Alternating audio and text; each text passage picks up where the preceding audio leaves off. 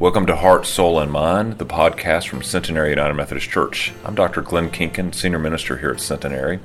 My hope is that this podcast will give you some good news for your journey today.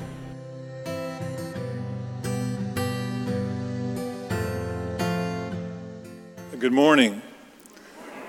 Thank you, Glenn. Thanks to you and the clergy and the and the musicians and the choir. That was just a inspiring rendering of that scripture. And thanks to you, the people of this church of Centenary. Uh, I, uh, many of the important things that have happened in my life have happened in the city of Winston-Salem and in the Forsyth County, and I have known uh, many of your lay uh, people and members and many of your pastors and have sat where you sat on a number of occasions and been blessed by this church. And I'll say a further word about that later, but I just want to thank you for being the church, uh, especially these last years uh, as we have moved through a global pandemic and political polarization and the exhaustion that has come from that. Uh, you are, I've come to know that you are the people who hold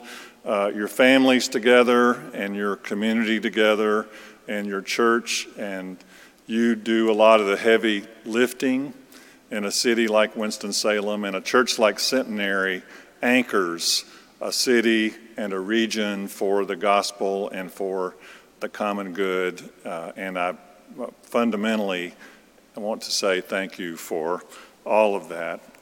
Uh, I want to read uh, the passage from the gospel uh, and this comes from John 15, beginning with the first verse. Jesus said, I am the true vine, and my Father is the vine grower. He removes every branch in me that bears no fruit.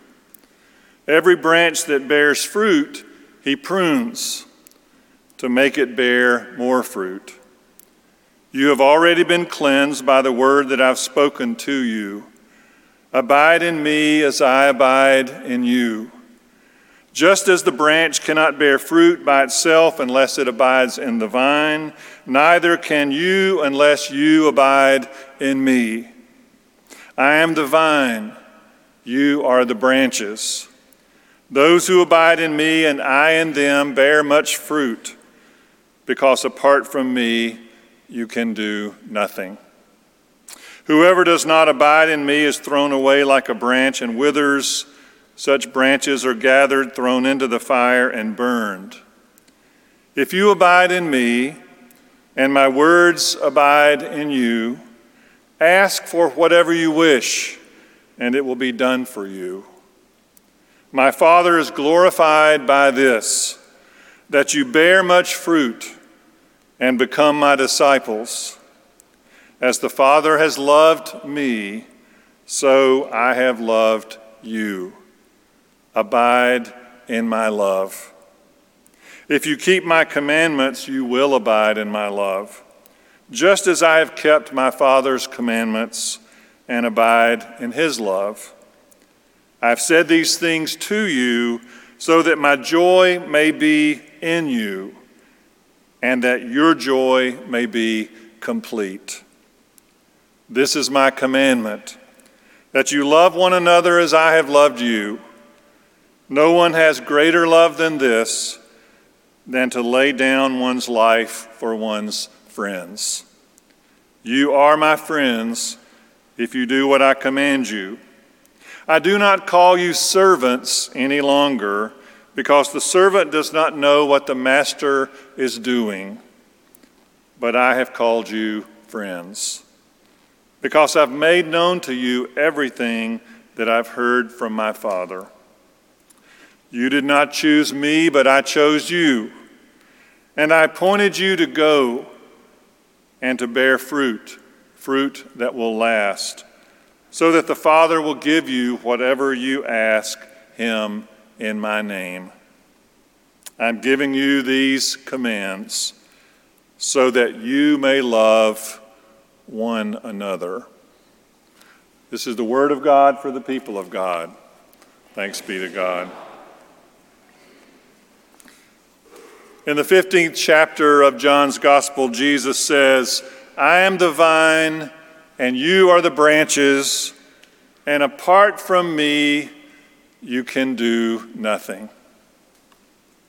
He is talking about growth and life and connection. And the visible strength of the branches comes from a source, the vine. Apart from me, Jesus says, you can do nothing. At the core of our faith is the conviction that we have a spiritual need. I trust that God overcomes my weaknesses, forgives my failures, heals my brokenness. We can live in a connection with a God who wants to give us grace, help, forgiveness, even salvation. There is a human temptation to keep God at a distance. We would all like to do it most of the time ourselves. Amen? And yet, to be a follower of Jesus is to admit that I need a Savior, is to say, I cannot do this on my own, even on my best days. And here is the good news when we ask for help, we discover that God's grace is sufficient.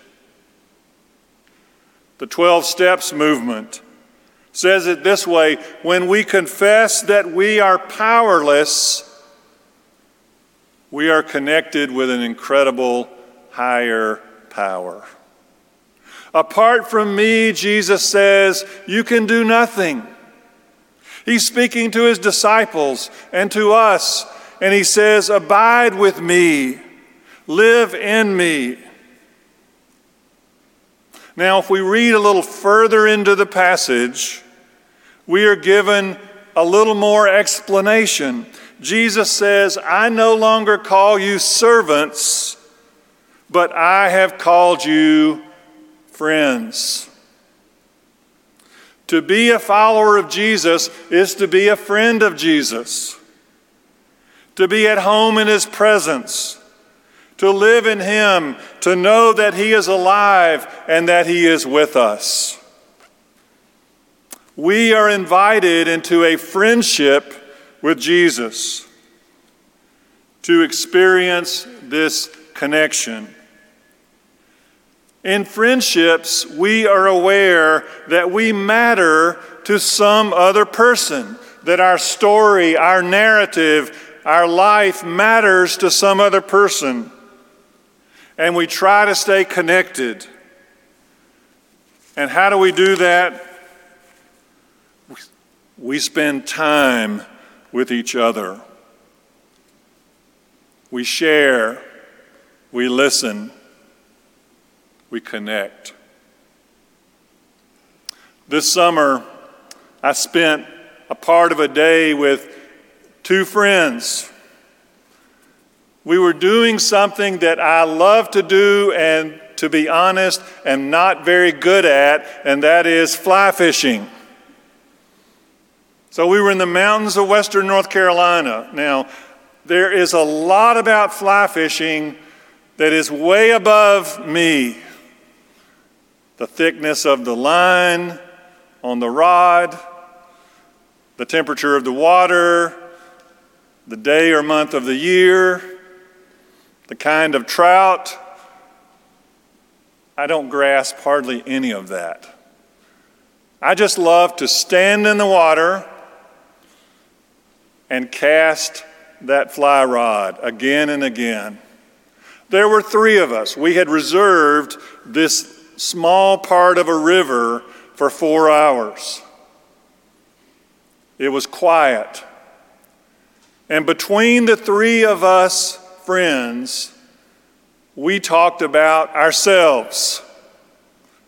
and our spouses and our children and our grandchildren and mistakes we had made and how the time had kind of gotten past us and our health and politics and our work and more mistakes we had made. And we were talking and we were listening, and it was friendship. And it takes some time. That day, we did not catch a single fish. I saw some in the water, but they resisted every one of my efforts to catch one of them. But it was friendship. You and I have a friendship with Jesus. And it is spending time with Jesus. It is spending time with passages of Scripture, teachings of Jesus, learning about his life, learning about his love for us. It is being silent in prayer. At the beginning of a day, it's like asking in the quietness, Jesus, what do you want me to do today? It is saying, Jesus, this is going to be a hard day. It is asking as a day begins, Jesus, where did I see you yesterday? Jesus, how did I miss encountering with you? That's what a friendship with Jesus is. I no longer call you servants, Jesus says. I have called you friends. And in this teaching, Jesus goes a little deeper because it's about our friendship with Jesus, but that's not where it ends. In Jesus' teaching, he gave us two great commandments.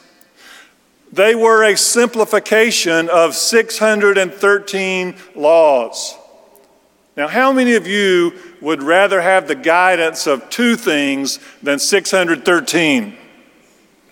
Well, that's what Jesus came to do. He said there are these two great commandments when he was asked the question by a lawyer love God and love your neighbor as you love yourself. Here he simply says, love one another.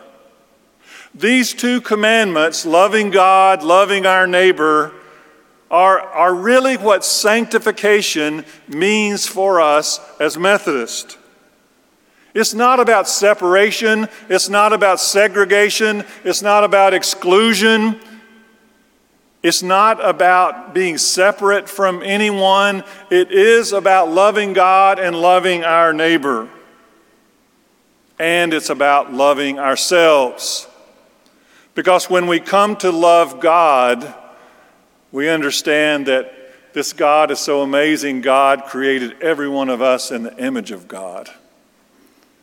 And we come to love ourselves. And, and all of this is more than sentimentality. I remember a few years ago, my wife and I were watching a country music video on television. And a woman was singing in the video. I was actually watching the video, my wife was just sitting near me doing something else. And the woman kept singing the refrain over and over again My baby loves me just the way that I am. My baby loves me just the way that I am. My baby loves me just the way that I am. And finally, my wife looked at me and rolled her eyes, and she said, That woman has gigantic blue eyes and maybe an ounce of body fat. What's not to love? That's not what I'm talking about. In reality, love is not easy.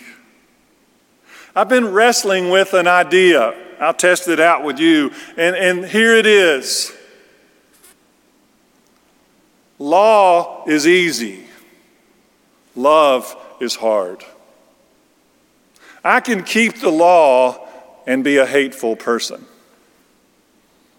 But to love that requires something more of me. Jesus talked a lot more about love than law. He said, Love one another. And this is who we are. We are people who love each other. We are people who love each other. Oh, that church, they're the people who love each other. Now, the answer to the question who is important.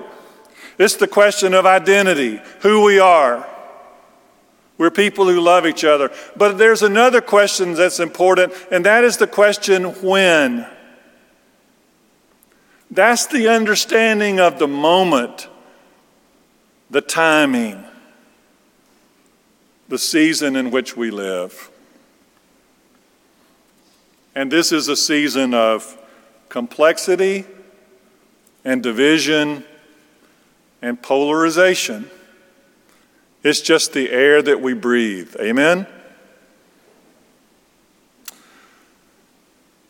There was a woman named Catherine of Siena who was a 14th century spiritual guide, mystic.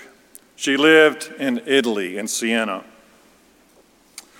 And she wrote a series of visions and dialogues with God. Now, Siena is in Tuscany. Some of you may have been to Siena, some of you may have been to Tuscany. Tuscany is a region of vineyards which produce the best wine in the world. The house wine, the wine that just comes out of the ground, is a dollar a glass. Diet soda is $3. It's just what the area is. It's where Catherine lived. And Catherine was obsessed with the scriptures. She was obsessed with the scriptures to the degree that she memorized the scriptures that she dreamed about the scriptures. And in one of her dreams, she was reflecting on the body of Christ poured out for her and the responsibility we all have to the gift. And in her vision, God is hiring workers for all of those vineyards. Here we think of Matthew 20. Some get hired in the morning, some noon, some late afternoon. They all get the same wage. Each worker has a vineyard. And in her dream, each vineyard was the soul. And in the soul, some things were being pruned and uprooted. My soul needs that. There's some things I need to have pruned and uprooted. And some things are being planted and nurtured. And all of the vineyards, all of the souls are engrafted into one vine. And then Catherine says, Everyone is joined to your neighbor's vineyards without any dividing lines. They are so joined together, in fact, that you cannot do good or evil for yourself without doing good or evil to your neighbor. If I do harm to my neighbor, I harm myself. If I do good for my neighbor, I do good for myself. I am talking about love in a time of division world, national, local, church, families, businesses, neighborhoods. Are you with me? So, so John 15 is just two chapters after John 13. It makes sense. And John 13 is one of the toughest chapters in the Bible, certainly in the New Testament. In John 13, Jesus is betrayed. And maybe along the way you have felt some betrayal, someone you trusted. And in John 13, Jesus is abandoned. And along the way, maybe you have felt in some way some sense of abandonment.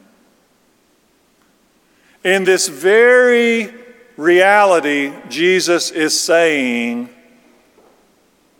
Love one another.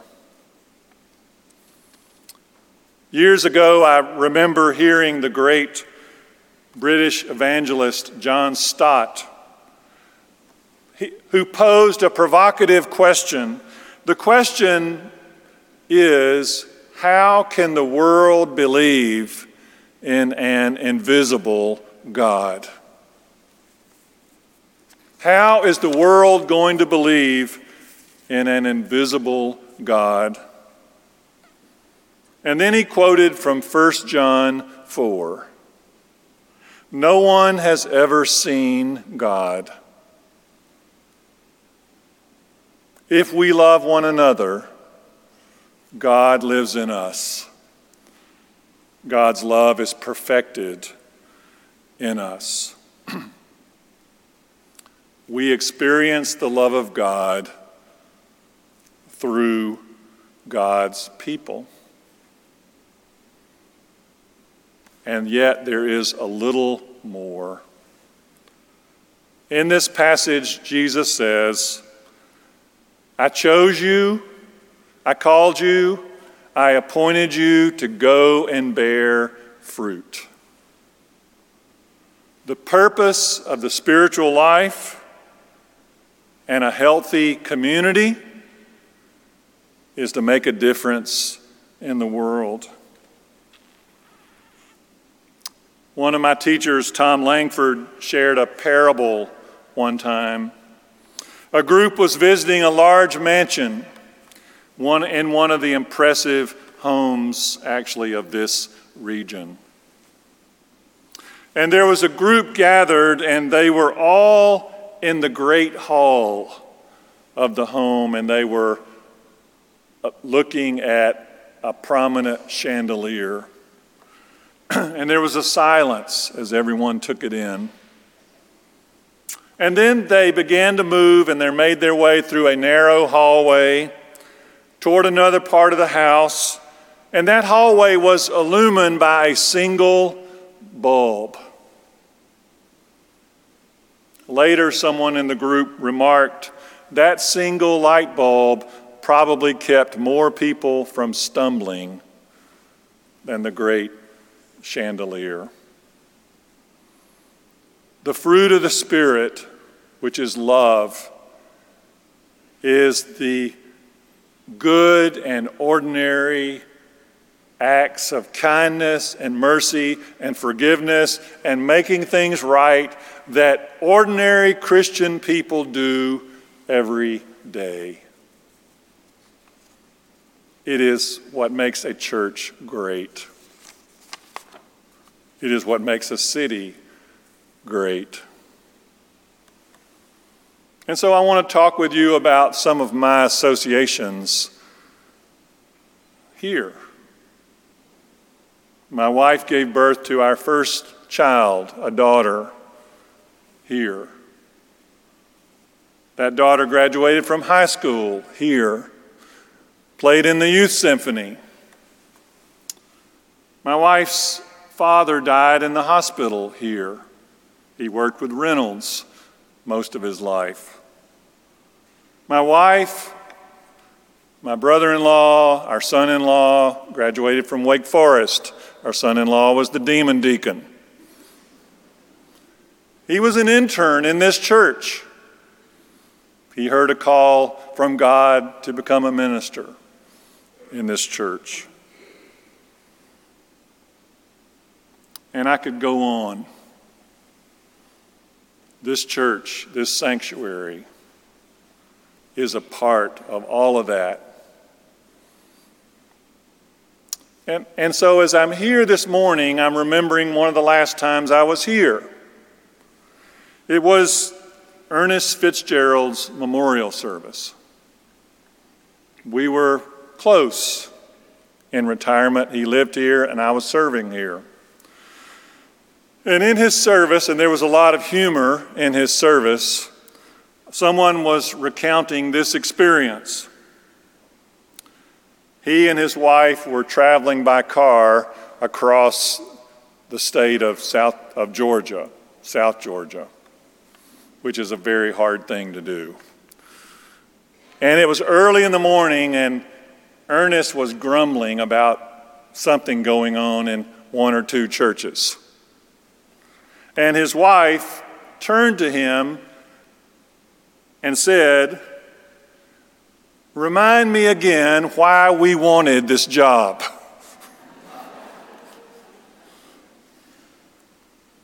I was a pastor for 28 years and have served as a bishop for 11 through a, through a challenging season. But I am honored to get to do it. And God has provided everything. And being here and retracing some steps is a reminder to me of that. I'm not the first person to attempt to lead or be a Christian in a complicated season. So, a little over 40 years ago, I was sitting in a classroom at Duke Divinity School. I was in the required course that you took if you wanted to be a United Methodist minister. And the lecturer that day was Kenneth Goodson, bishop in residence. Like Ernest Fitzgerald, a former minister of this church. Again, this is 40 years ago. I have heard many lectures in my life, forgotten most of them. This one I remember as if it were yesterday. Part of that's Bishop Goodson. To say he could tell a story is like saying Steph Curry could shoot a basketball or Mary Oliver could write a poem.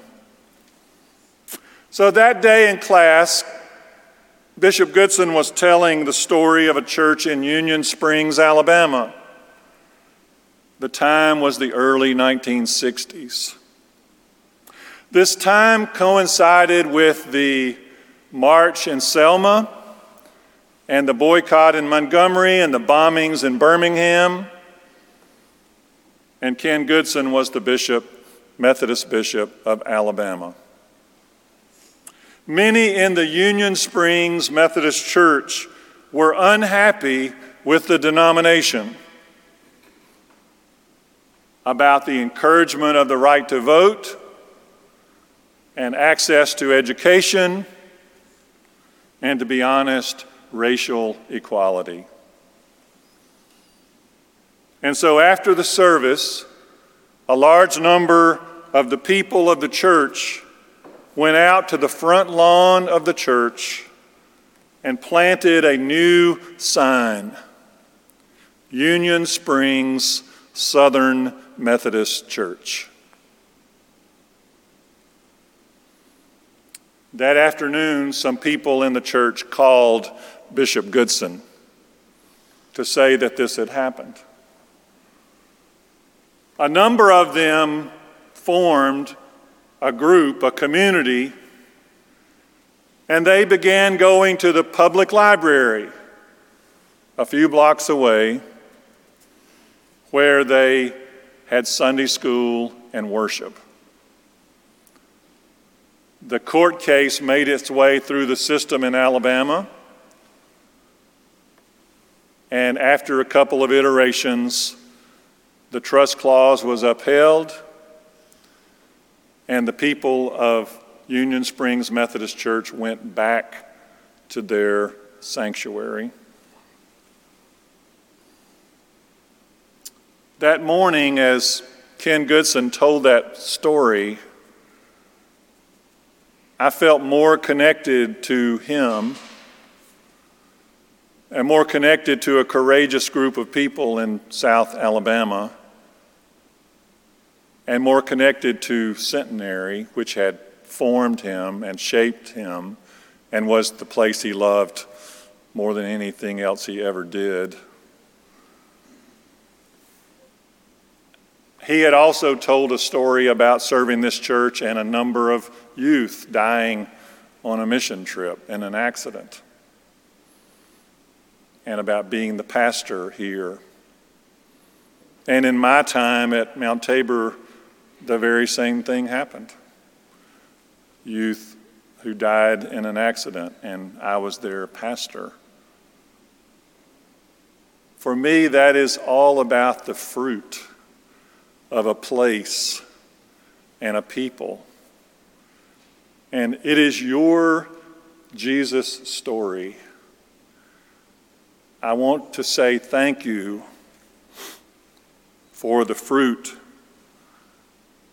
that has been nurtured and cared for and that has blessed you and many people you'll never know about in the name and spirit of Jesus. So through it all, we abide. What a friend we have in Jesus. We love one another. We don't agree about everything. That's not the point. We love one another because he first loved us. And we trust that through it all, we will bear much fruit. Amen.